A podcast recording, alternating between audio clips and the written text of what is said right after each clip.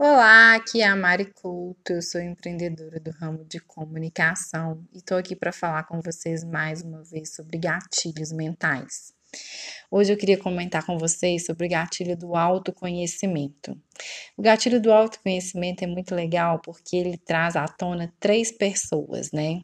Quem você é, quem você acha que é e quem as pessoas acham que você é. No gatilho do autoconhecimento, a gente trabalha muito com quem você acha que você é e com quem as pessoas acham que você é, porque afinal de contas, quem você é, a gente não faz a menor ideia, né, gente? E a gente vive essa busca incessante por descobrir quem somos.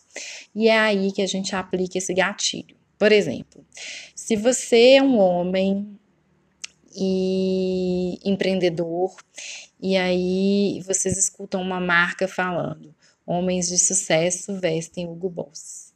Aí você se considera um homem de sucesso e você quer que as outras pessoas te considerem um homem de sucesso. Então você começa a usar Hugo Boss. A marca vende esse conceito para você, né? De reforçar o que as pessoas acham de você e o que você quer que as pessoas achem de você. Mas assim, o gatilho do autoconhecimento é muito legal de ser utilizado quando você faz perguntas. Você tem que perguntar para as pessoas para que então você consiga atrair as respostas certas. Quem faz muito isso é advogado. Advogado te leva a responder. Psicólogo, coach, é, personal style, eles todos trabalham muito com isso, de ir perguntando para você e você mesmo vai dando as respostas, porque afinal de contas é o gatilho do autoconhecimento.